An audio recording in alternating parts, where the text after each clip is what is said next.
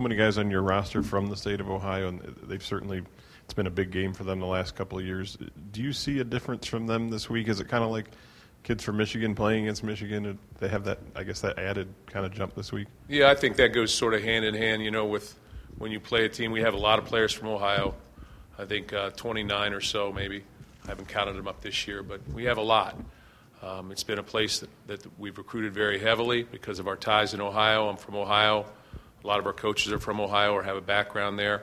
Uh, and I think that that when you play against people that you know, you know, it takes on added significance. When your family's from there and everybody that you know growing up is from that particular area, I don't care whether it's Ohio or if, or if we were in a different state competing against, you know, if you were in Georgia, South Carolina game, it's much the same.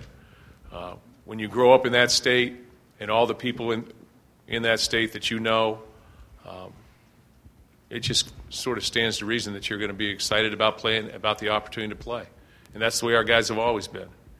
You know, I get uh, texts from guys who, who played in the '98 game, way back when when I was here in '98, and uh, you know that were from Ohio that played on our football team that that have something to say about this football game that played for Michigan State. So I think that's just natural.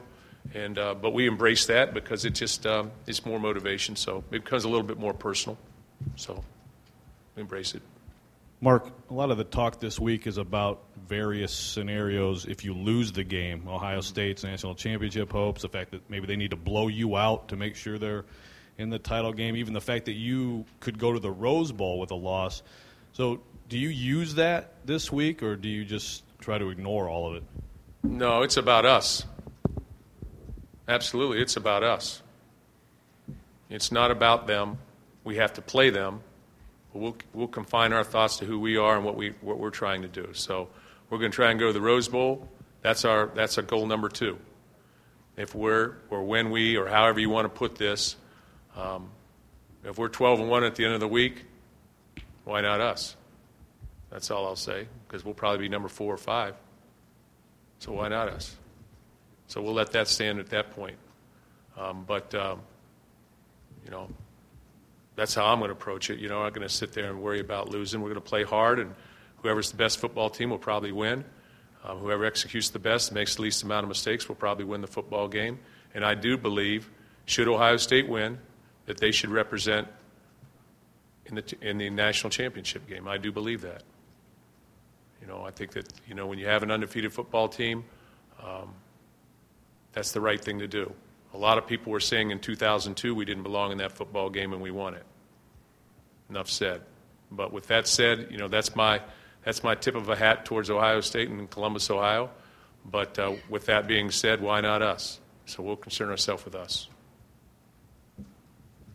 Uh, just, I have another question, but just briefly. So, so, the why not us is uh, is based on if you're 12 and one, why not you for the national title game? Yeah, why not us?